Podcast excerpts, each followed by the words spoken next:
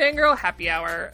Today, we're here to give a quick recap of our recent Finnish adventures, Ana at Nine Worlds, and my own road trip to see John Scalzi on his book tour for The End of All Things. First, though, we're going to discuss some of the things we've been up to in fandom. Ana, hello. Hello. Hi. Hi. Why don't you go first? What have you What have you been doing? What I've been doing? Okay, so first of all, this is not fandom related at all, but I just wanted to share this with you because it was so much fun. So this weekend we just like decided to go away, me and my partner, like impromptu. Let's go hike in Norfolk. I was like, fine. So find a cool place to stay. So I, I literally googled cool places to stay, and uh, I found this um, bed and breakfast which is in a converted World War II control tower. That used to be an airfield where people uh, with um, the RAF pilots used to train in the Norfolk in Norfolk.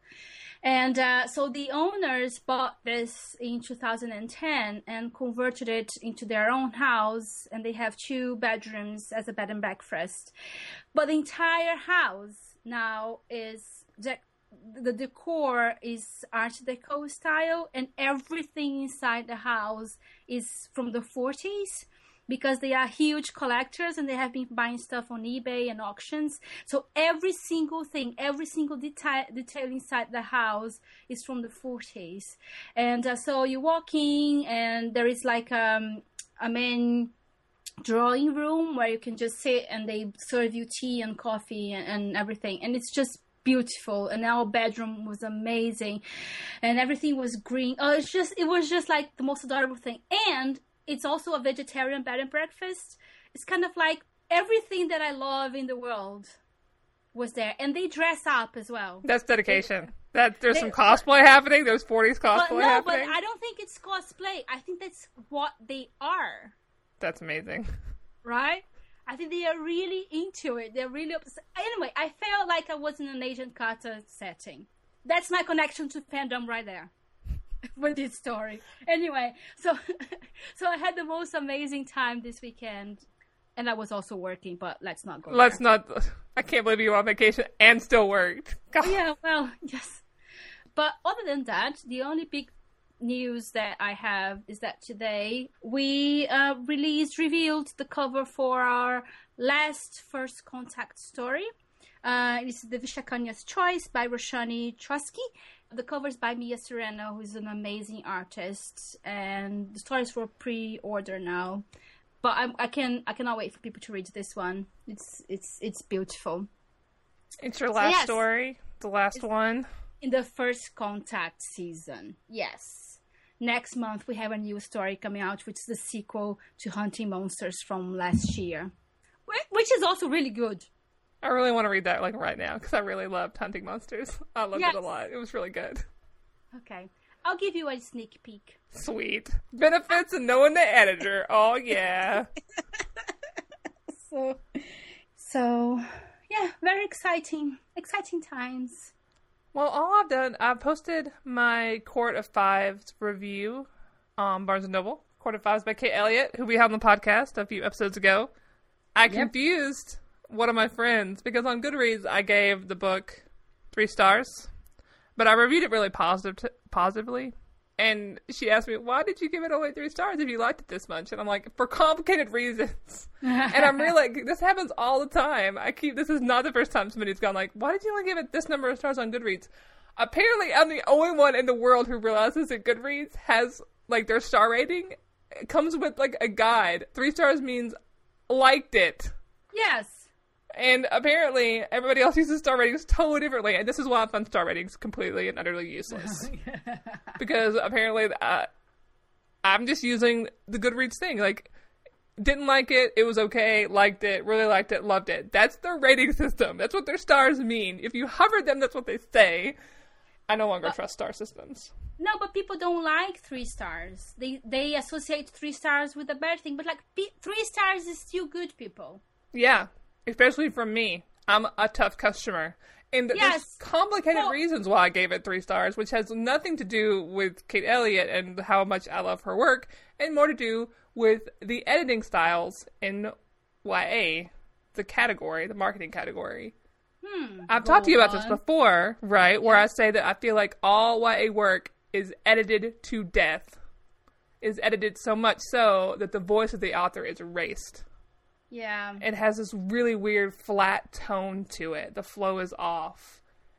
If I you handed me Court of Fives, if you handed me that book, Court of Fives, and said read like a random chapter, and you didn't tell me who it was by, I wouldn't have been able to tell you this is a Kate Elliott novel. But with her adult work, if you hand it to me and I read it, I can tell you this is a Kate Elliott novel. But we don't know what the We, editing we don't know, but was. but I have this problem with all YA books. They sound the same to me when I read them. they are unless they are arty. If it's fantasy, if it's dystopian, yes, I can see the point. But if they are arty, like for example, you can not we can't say that Bone Gap didn't have a strong voice. no, it did. but but that's because that is not mainstream fantasy. So I think I, I think that YA that is like arty or darker or contemporary, maybe the authors have more freedom to be themselves. Oh, we went down a road here. We really did. oh. We went down a Oh, whole. This, this could oh. only lead terrible places at an hour long discussion, which we're not here to do. Anyway, I liked Court of Fives quite a bit. I got too. to the end. I got to the end, and I was, I was like, "That's it? There's no more? Are you kidding?" It was like, listen, I have this spoil. Like, I have a like, I have a cliffhanger, like scale, right? At the very top of the scale, you have like Patrick Ness and the Knife of Never Letting Go, which was the worst cliffhanger in the entire universe. I don't know if you've read those books. Have you read Nope. those books? No, I haven't. Well, if you ever read The Knife of Never Letting Go, you're going to know what I mean. Everybody who's read the book knows what I mean, and they're now screeching in horror, remembering the terribleness of how getting to the end of that book and approaching that cliff and falling to the rocks below. But it was so, like sort of in the middle, kind of, of the scale. It wasn't like Patrick Ness levels of cliffhangerness, but it was close. She's editing the second book right now. I'm going to be patient. it's fine. It's going to come out next year. It's going to be okay. But I was just like, I can't believe that's all there is. I was so, like, cruel, Kate Elliott, cruel. I liked it. I like how it ended. You liked It was how it ended. perfect. It was yes. It was Okay, it was good, except there was no more. No, it was perfect. It was Oh, perfect, the- except for the lack Do of you know more. well, I guess the lack of more makes it a neat perfect ending, I guess. Yeah. Yes. Well, I see your point. okay, see, exactly. Exactly. So, um, tomorrow, actually, we have a guest post from Kate on the blog about her writing of that story and how it has been inspired by history and myth making. And uh, even though the story is not about Cleopatra and it's it's not inspired by Cleopatra, it but it is inspired sort of by how history has looked at Cleopatra. So it's a really interesting guest post. You should probably read it. I probably should. All of you. All of you. so we're yeah. actually here to talk about oh yes, let's yeah. things we've done. We've and 18 zillion years later, here we go. So, Yes. do you want to go first and talk about Nine Worlds? Yes, okay. So Nine Worlds is is a geek fest. For those who don't know, it's in its third year and it, it's been it's usually in London and at a hotel near Heathrow Airport. I think at some point they'll have to change venues because last year it was okay, but this year a lot of um, panels were completely full and people were just locked out of the rooms um, because they are kind of like really smallish rooms um, and i think the convention is growing quite a lot the experience of going to this con was completely different from the experience of my going to comic con like we talked about in a few episode in a few episodes back. This time it was amazing. This con it's really kind of like going home. It's so welcoming and people are there obviously to have fun.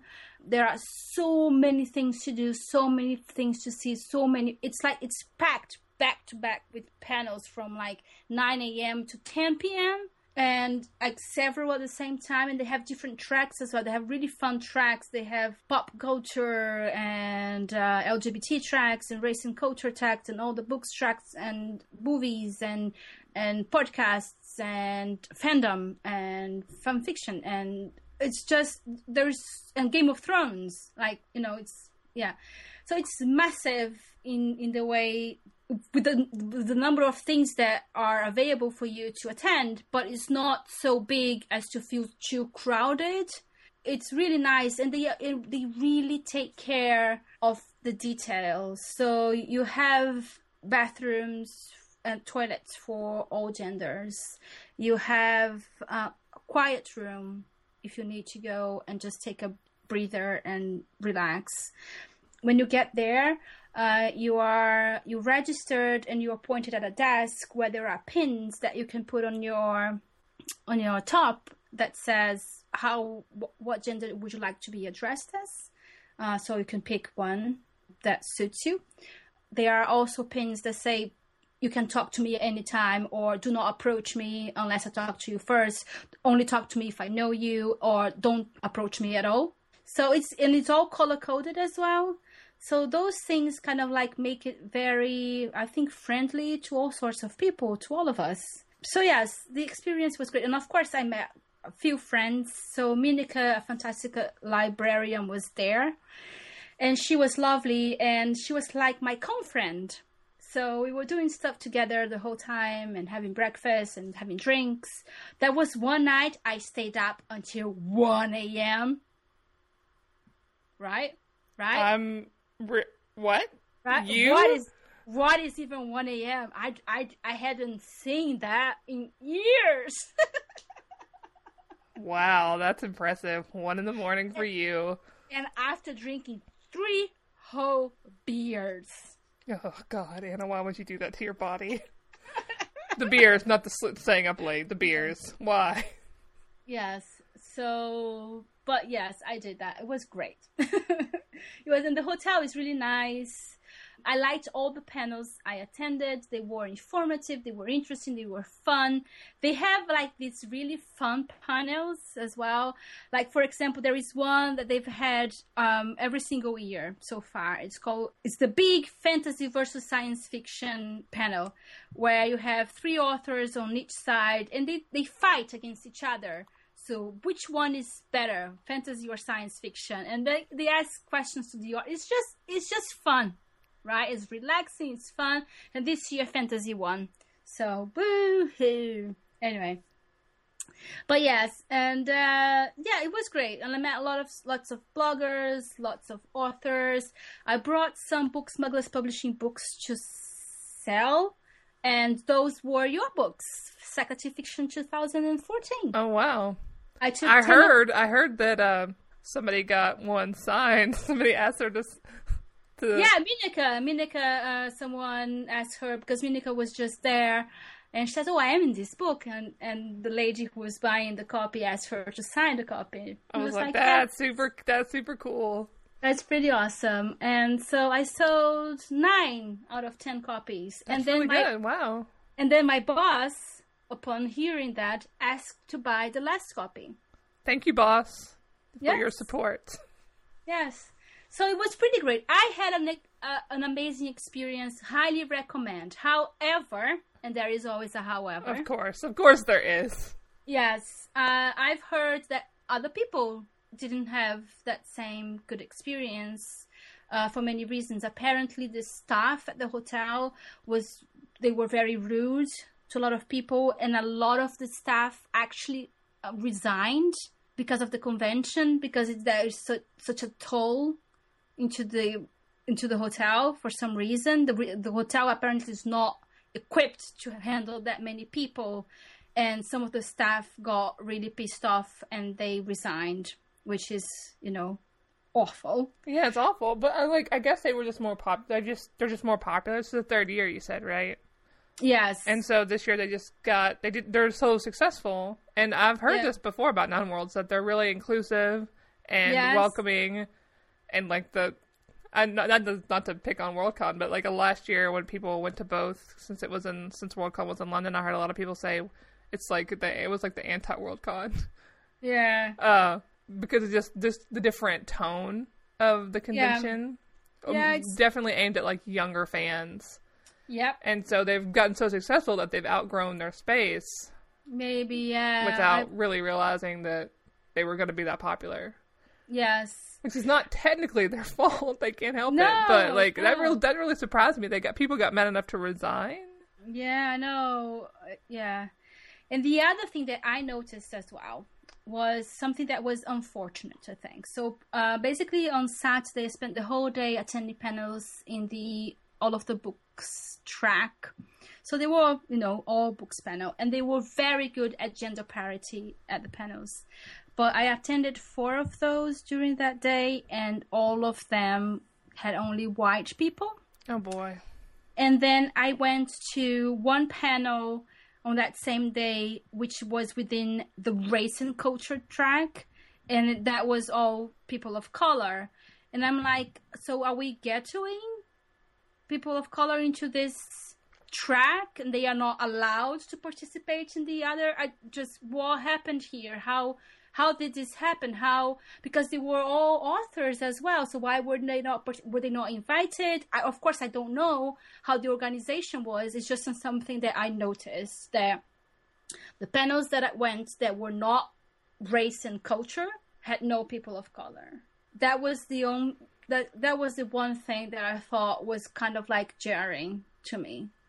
Uh, I don't know if other people noticed that. I don't know if other panels, uh, all the books, it was just the ones that I happened to go that had only people of uh, only white people, but I don't know. So yes, but gender parity was pretty good. But yeah, so overall, the experience was great. There was also one thing that was quite weird, right? So apparently, an author showed up. He's a white person. Uh, showed up to a panel dressed as Ming, a Chinese villain, stereotypic Chinese villain from I don't even know where that is from. And one, um, I think was Zen Cho, the author, was at this panel and sh- and um, she tweeted at Nine Worlds and said, "Seriously." What is this? And then later on, Nine Worlds apologized because Nine Worlds had actually tweeted a picture of said author dressed as Ming, and uh, and then the and then Nine Worlds apologized, and then the author apologized, and apparently Nine Worlds and Zen Cho actually had a meeting to discuss what happened. Whoa! Yeah, yeah, but you know it was all sorted. Apparently, really well and the con apologized which is always good. So yeah. But all in all it was a great experience. Yeah I met quite a few friends lot, lots of lovely uk folks there. And Mieneke who is lovely. And her husband as well. Yeah, you sent me a photo. It was nice. yeah. I was like, I wish I could be there. yes One day, one day I'll make it. That's probably the, that's probably when I come visit you. That's probably when I'll come. Yes. and we'll go Yeah. there together. yes please let's do that Well, in 18 billion years, when I can afford it. well you will have an open invitation mikasa is casa so So just show up anytime. okay Bring your bring your husband a signed copy of the Tagni poster. Yes. His favorite movie of all time. His favorite movie of all time. Scientifically accurate. Oh boy. So last week, I happened to go to see John Scalzi at his book tour that he's doing for the End of All Things. Yay! I saw him on August 11th. It was the first, like the first stop on his tour was Memphis in Tennessee. I feel kind of smug that I get to see him at the very beginning before he's exhausted. Yeah, that's yeah, really cool. Because it's like a seven, it's like a 17 day tour. I'm so sorry to everybody and him for the people like who have to see him like the very end. And apparently he's doing Worldcon stuff too at the very Oh my god. end as well. I'm like, dude, what the hell? Please sleep for a week after you finish this. So it's about Memphis is an hour and a half away from us. So we drove and we had lunch, and then we went to the event. And I tweeted a bunch of pictures uh, from my Instagram account. I've been to book events at this place before. I think I've seen I've seen John Scalzi there before. I've seen and I've seen Cherie Priest as well. I did not ask any questions at this event. Number one, because it takes me some time to like build up to questions, and number two, it's because somebody else asked a question and just totally flustered me. But the event was good. He read from his new urban fantasy called The Dispatcher. It's going to be a novella put out through Audible first, and then go, and then it's going to go to print. So it's going to be audiobook first, and then print.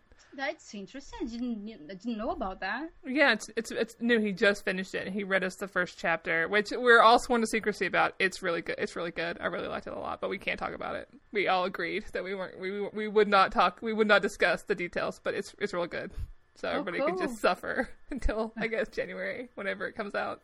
He read from that. He read some other pieces, some like a, from a humor column. He read a piece um, from whatever, which he did last time as well. Uh, all his writing is just really good. Halfway through the like, well, like not halfway, but like like through his like reading, we were in a bu- bookstore, right? It's an independent bookstore called the Bookseller Booksellers at Laurelwood, and they they have like a little bistro, and he was trying to do this reading, and somebody starts making a cappuccino, and it goes on and on and on, and he was gonna wait till they finished. But it just kept going.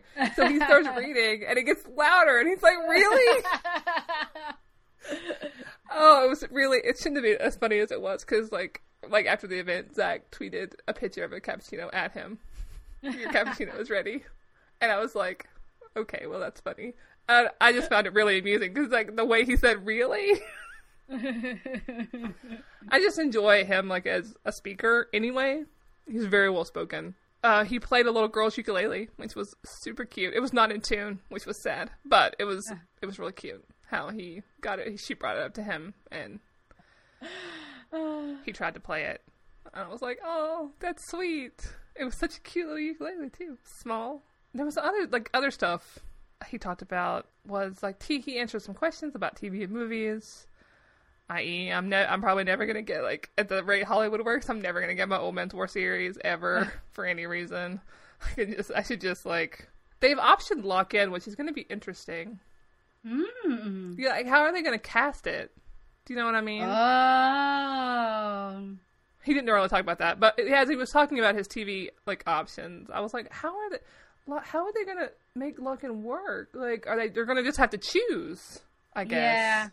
Or get someone that could be either. It's really I don't even know how it's gonna work, but it's it's a, it's like it's the same thing with like Well, people. because Op- the, char- the character is always in bed, right?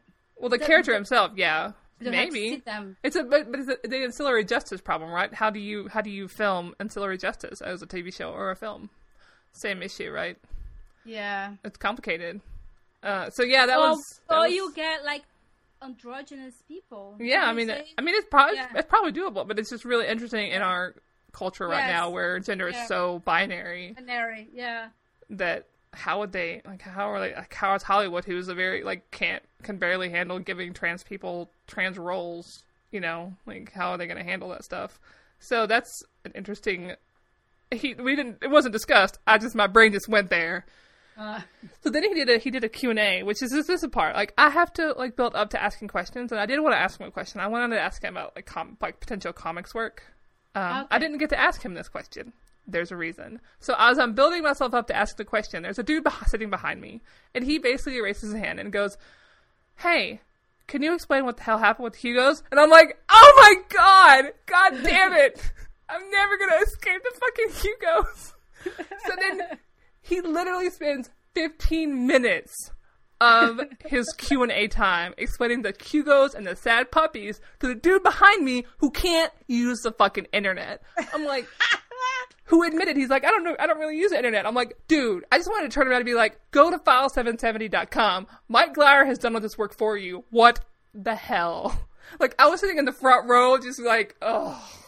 I'm sure the expression on my face was not happy. I was like, seriously, 15 minutes of this nonsense? I did not need this. And I just got so frustrated and flustered. I just sat there like, I can't even ask anything now. I can't. I'm so annoyed. And it's gonna come off as annoyed if I ask a question. I'm gonna be that asshole. oh man. Yes. The Hugos guess, followed guess, me to this event. They listen, followed me. I bet he'll be answering that question 17 times at least. I don't. I'm just like. I was so certain. I'm like, these people are all old, most of them. And they get... don't care. They don't know about the Hugos, and they probably don't care. It's going to be fine. I was super naive. I don't know why I thought that. Yeah. What a mess. Well, it's this week, but that's not, not okay. We're not gonna. Yes, it's happening. Oh. It's happening, yeah, and it's, it's gonna. Coming. It's coming it's toward coming. us. Yes. there's apparently gonna be. They're apparently doing I was gonna say we can see the light at the end of the tunnel, but maybe that's too optimistic. No, it is because there's gonna be so much wank. Because yeah, did you know that they're apparently doing like a pre live show with like the hosts no. of Radio Free Skaro? Like they announced it on the Hugo site.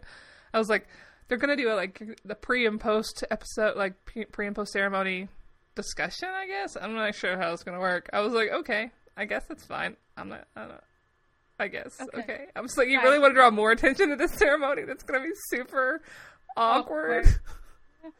Who knows? So yeah, the the event went well. Uh, I recorded the Q and A section, so I had like you because I have my recorder. Like Zach was recording on his phone for me. So during the like the Hugo question, you could like hear me like shifting. Cause I'm so fucking upset that I have to listen to this crap again. I'm just I'm being stalked by the Hugos. I'm being stalked, Ana just want, just want a break. Just a small break from the 2015 Hugo uh, puppy crap. It's never gonna happen. You're right. It's never gonna happen. No. But one of the last questions he answered was by uh, she was in the back, and her Twitter username is uh, Geese Juggler, and she asked a question. Basically, she asked like, "Do you like when you read your friend's work?" Uh, do you ever feel like jealous, or do you ever get mad that they took your like the quota of talent? And he gave a really good answer, and it was really funny. So, and I thought I could play that clip, which because it's pretty hilarious. I thought. No, no. There's no way to answer that without sounding horribly, horribly egotistical. so, are you gonna? Are you, don't tweet. I was like, oh, gee, Scalzi. I mean, a. I presume most of my writer friends are really super talented because they are published, for one, which not always, but is usually an indicator of at least competence, right? And also, quite frankly, I find that writers who are often very interesting as people, are the type of person I find interesting, part of the reason I find interest, them interesting is because their brains are interesting and they come out with interesting stuff. So, of course, they're going to be super smart and super talented, right? Um, the other thing is that very long time ago, I realized that brains and talent and everything else is not actually a zero sum game. Let's say you're super talented at something, right? Uh, which I'm sure you are. You're wrong. It doesn't mean that I'm not talented in my thing. If you were, if you are a writer or were a writer and you were super talented at writer, as a writer, that has absolutely no bearing on my own skill. And frankly speaking, the marketplace is large enough um, that mm, writers do not compete. I do not compete with China Mieville. I don't compete with N.K. Jemisin. I don't compete with Larry Correia, who is a, a, sad puppy person. All of us have our fans. All of us have our sales. Um, there's lots of overlap between you know writers. Some of my fans are N.K. Jemisin's fans. Some of my fans are Larry Correia's fans. Who knows? There might even be people who are N.K. Jemisin fans and Larry Correia fans. Um, it could happen. And uh, so, just to think of it as somebody else's success takes away from your own success is awfully reductive, a little silly, and kind of sad. So um, I don't tend to, to think about it. And the, the other reason uh, is, you know, and I want my friends to do super well. I want them to be super talented. I want them to be successful. Um, because I like my friends to do good. I am the anti Morrissey. I love it when my friends become successful. The other thing is, is that also, quite frankly, what hell do I have to be jealous of? I'm rich. I'm a New York Times bestseller. I've got a I've got a Hugo. And I got three, you know, and a Locus Award and two Seiun Awards and a Kurd Lasswitz Award. I won an Alex Award this year. Nobody knows what an Alex Award is. I won it. You know? what do I possibly have to be jealous of? You know, Ernie Cline just got, you know, a seven-figure deal a single book. You know, he's the guy who wrote Ready Player One and Armada. So his next book, he got mid seven-figure deal for a single book. You know what I think? Rock on, Ernie Cline. You know, good for him. And not sitting there going, well, it's bigger than my deal. Oh, who cares? How much richer do I have to be? You know, uh, it just comes down to if I'm in a place where I'm jealous of anybody else, given the absurdly fortunate conditions of my life, I've got a banner. I've got a banner. I've got like 60 people or whatever, how many people are here tonight, showing up to hear me blather. And then I'll go somewhere tomorrow, and different people will show up. And I do that for 17 days in a row. If I'm not like sitting there going, thank you, Jesus, for every bit of things that, that happened to me, and I'm an atheist, I'm an idiot. I am the last person on the planet to be jealous of anyone. So, independent of the fact that I want my friends to do well, independent that I love that my friends are talented and awesome, independent of all that, if you ever see me jealous and envious anyone, give me the largest ration of crap that you possibly can because I deserve it. And that's all I'm going to say about that. So I like his answer to that question just because I feel like it's going around in fandom a lot now that it's there's this feeling of competition between writers and filmmakers and pro- people who produce podcasts because there's you know people only have so much free time Yeah. and it can easily feel like a competition because there's so much stuff out there. It's really easy to get get upset and frustrated with people you like because you feel you feel like they're taking attention away from the stuff that you're doing. Yeah, but I yeah, but I really liked his but yeah, but I really liked his answer cuz where he said it's not a zero sum game. Because No, it, it's it was a nice answer actually. It was like friendly and nice. Yeah, I agree. It's no, it's like no secret that I find him like a really logical and easygoing personality to Yeah. follow. He's very accessible Yes. for like 101 people.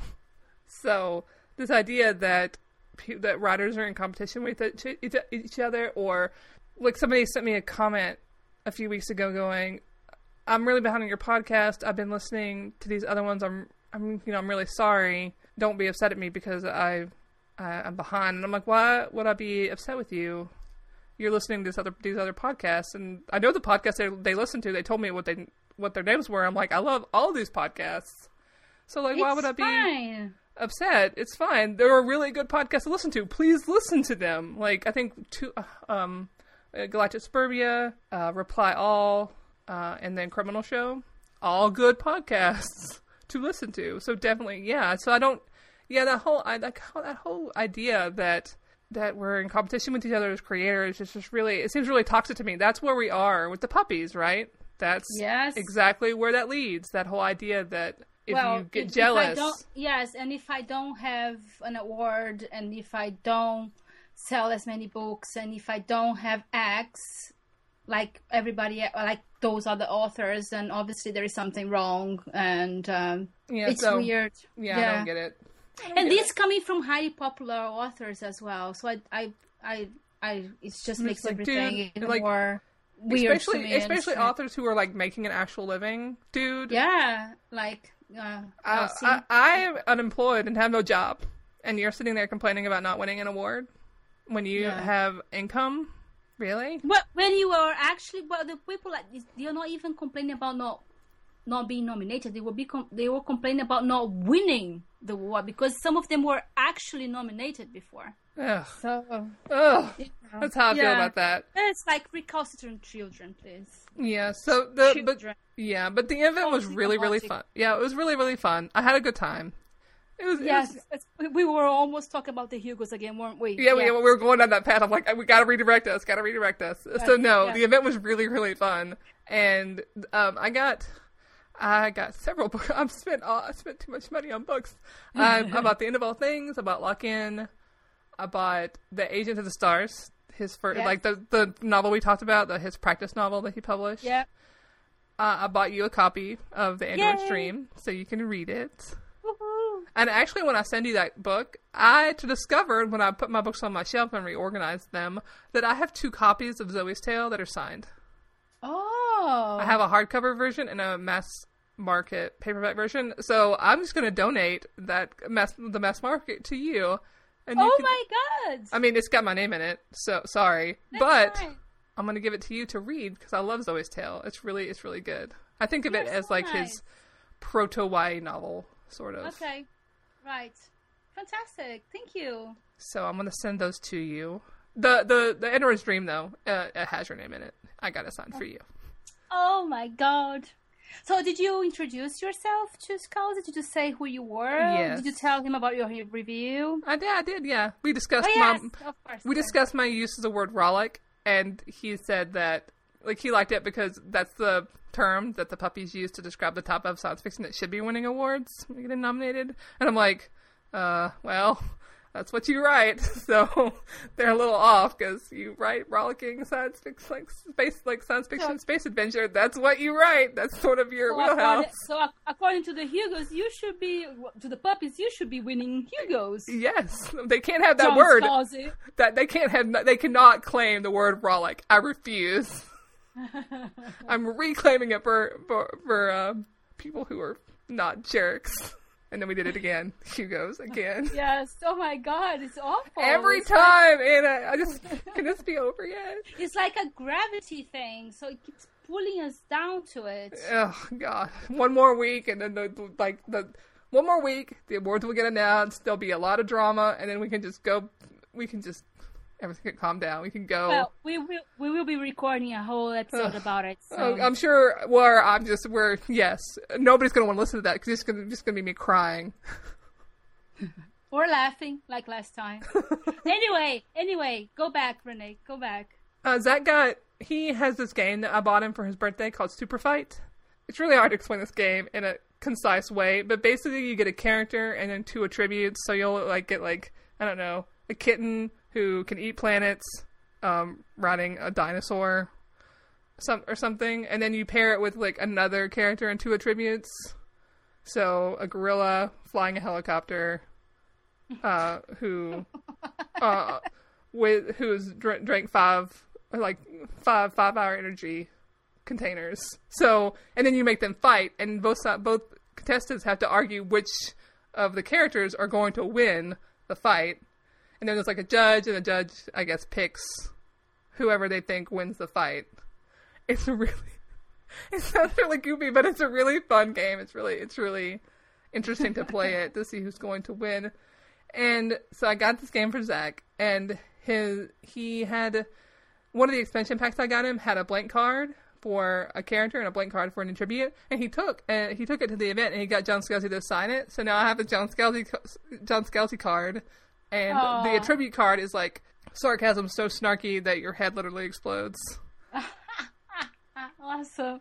and it was really no, it's really fun. I I was really delighted that he did that because I mean That's Zach, awesome. Zach does read books. He does. He reads. He's just really slow about it. So he was like, "I want to read this book before I go to this event." It didn't happen, but I read it, so it's fine. Yeah, we had a good time, and then we and then we we went we drove home, and that was it. And it was I won't see Scalzi again probably f- until Next year. no uh, because I will be moving soon. Oh yes. to Portland. I mean, I guess he always goes to he goes to Portland for his events, so I'll probably see him, but it'll be a while, I assume. But Portland has tons of book events, Yes. So I get Yay. to get to meet a lot of a lot more authors. It's so weird living here. Like people are like, yeah, I go to author events all the time, but like here, I never get to do that sort of thing because it doesn't happen that much. But soon, you'll be able to. I think. I mean, if Ann Leckie does a little or like St. Louis tour for Ancillary Mercy, Oh, uh, we'll go see her because I saw her last October when she did her little uh, St. Louis tour for Ancillary Sword, and I got a lot of signed books when I went to see her in St. Louis. So hopefully she'll do that again because I mean she lives in she lives in St. Louis, so it's not like a it's not like a countrywide tour like Scalzi's doing. no, it's a, it's a. Oh, no, I didn't know that. Yeah, so she lives in that area. So hopefully, fingers crossed, she'll do some things signing. in her her local bookstores. yes, yeah. and Okay, I'll be cool. because it's only a four-hour drive to St. to St. Louis from here. only, of course. Uh, yes, your country fits inside my state. Yes.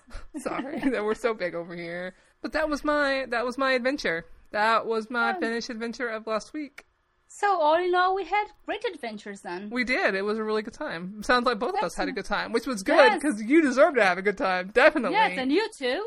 Of course, both of us. Well, uh, Yes. my my event was not preceded with misery and woe in the form of No. London Comic Con. That's true. Plus, our listeners also deserve to hear something positive from us. Sorry about all the Hugo Yes, aside. we apologize. It will we'll be But over I, it in like two I weeks. regret nothing, to be honest. Two two weeks. Two weeks and we'll be over the Hugo stuff. We promise. Yes. Until you know December when we bring it up again. Okay, Okay. that's it. Yeah. Goodbye from us.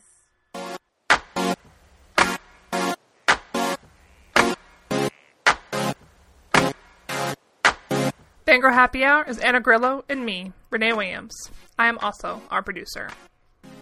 You'll find links to some of our discussion topics in our show notes at fangirlhappyhour.com. You can email us at fangirlhappyhour at gmail.com. You can find us on Tumblr and Facebook at Fangirl Happy Hour. One long word, no spaces. Thanks for all your likes and reblogs.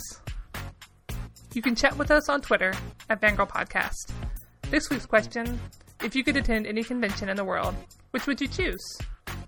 Special thanks this week to John Scalzi for allowing us to excerpt his book event on the show. You can buy his new book, The End of All Things, at your favorite book retailer. This week's 20th century book recommendation is Gaudy Night by Dorothy L. Sayers. Our music is by Boxcat Games. Our logo is by the very talented Era. You can commission them at justera.tumblr.com. For both myself and Ana, thanks for listening. See you next episode.